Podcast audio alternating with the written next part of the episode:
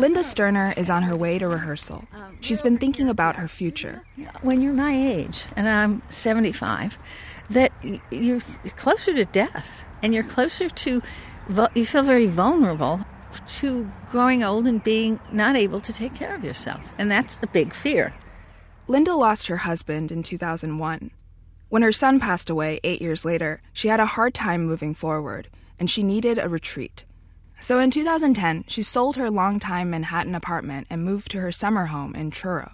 I don't think I'd have as much and would have had as much opportunity in New York to be acting all the time as I did here. So that was very appealing. And a lot of it was, well, I could have a whole life here. It wasn't easy leaving New York after 50 years, and Lynda prizes her independence. She broke her ankle a month ago and she's been using a cane. It was hard dealing with that injury, living on her own what ha- what happens when I get older and I'm really infirm? What you know, where does my life go with that? It was different when she was young. Her first big role out of college was on Broadway. That was in the 60s. Then she had a family and stopped performing for 30 years. It wasn't until she returned to the Cape that she started acting again. The Cape became a kind of salvation for her. Well, I've been able to write. I have great friends. I, it's a beautiful place to live. Um, it, it's paradise in many ways. She was finally on stage again, and the peace of mind she found on her walks through the dunes gave her the inner quiet she needed to face her fears. So she wrote a play. It's called A Talented Woman. And the play was my chance to engage again with the world and myself. Lynda plays Maxie, a once glamorous New York City matriarch who's struggling to maintain her identity after suddenly losing everything.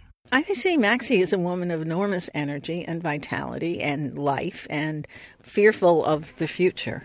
Very fearful of the future. I think that's me right now. How are you? Tonight's the live reading, and the Cotuit Center for the Arts is almost filled to capacity. I lost my apartment, my husband, and my lover. It has to be someone else's fault, right? That's Maxie, who's also in her 70s. She's thinking of getting married again. Maybe I was a little complicit in getting myself into my present predicament. Well, then maybe I, I, I should do something about it. Trying to stay young, she claims to understand her granddaughter's fashion choices. And she's got a shopping habit. A lot of Maxie is very frivolous, purposely, and but the frivolity is a cover up for her dark feelings underneath. And she always has to please everyone. And she always has to smile and be on all the time. If she shows how she feels, people will turn away. A talented woman hasn't been picked up by a producer yet, so there are no frills to this reading.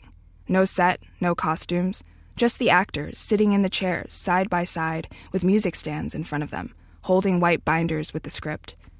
But this audience doesn't seem to mind. Most are around Lynda's age. There are a lot of Maxies. You think you're leading one life and you lead it, and it goes on and on and on, and all of a sudden it's over. And you have to reinvent yourself. And that keeps you young, I think. A Talented Woman was completed three years ago. It's been read at festivals and workshops, it's won awards. And with each performance, Lynda's relationship to Maxie has deepened.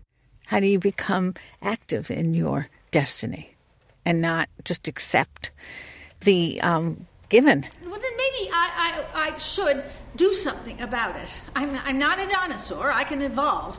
My family needs me. I'll do anything. I'll bust tables at Le Cirque, slice salami at Zabar's, take a class in accounting. I'm a talented woman, God damn it, and I'm gonna make this right if it kills me. Has Maxie helped you? Has Maxie helped me?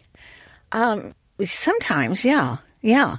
I mean, it's it, the push forward, the vitality, the never give, the never giving up, is um, is wonderful because it's so easy to say, "Well, I just give up," and that's crazy. You know, that's not something I want to do. For WCAI's Creative Life, I'm Justine Yan in Cotuit.